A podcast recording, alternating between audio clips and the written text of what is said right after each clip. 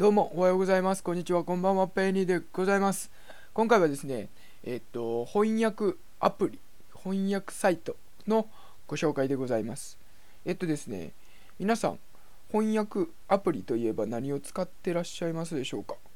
皆さん大体 Google, あ Google 翻訳っ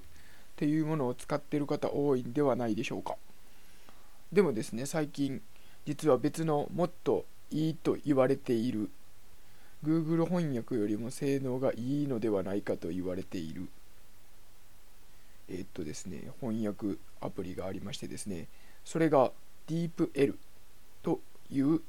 アプリでございます。DeepL DEEPL で DeepL っていう翻訳アプリになります。これ調べてみると出てくるんですけどもこれどういうやつかっていうと確かディープラーニング機械学習えっと、深層学習、機械学習と呼ばれる AI の機能を使って、えっと、翻訳精度をどんどんどんどん高められて作られているってバックグラウンドでそういう、えっと、機械学習っていうのが動いててそれで作られたものになります。っていうのがあって結構本当に高性能なんですよ。最近はもう僕普段大学院とかで英語の論文とか読んだりする時とかもう完全に Google 翻訳ではなくこっちを使ってます。かなり精度がいいので。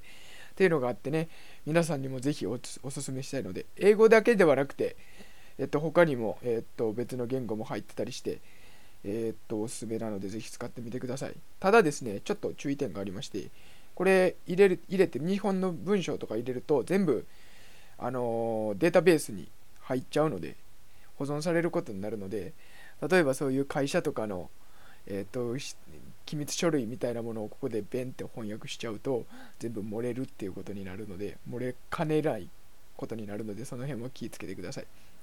確か DeepL Pro っていうのがあってこれをえー、っとダウンロードかなんかこちらにするとそういうのもなくなるんやったと思うのでまあぜひその辺も気にするという方はそちらの方を使ってみる見るといいんじゃないかと思います。はい、ということで今回は DeepL と呼ばれる、えー、と翻訳アプリの紹介でございました。あ、もちろんブラウザからも検索で開けるので、ぜひぜひそちらからでも調べてみてください。はい、ということで今回は以上です。ありがとうございました。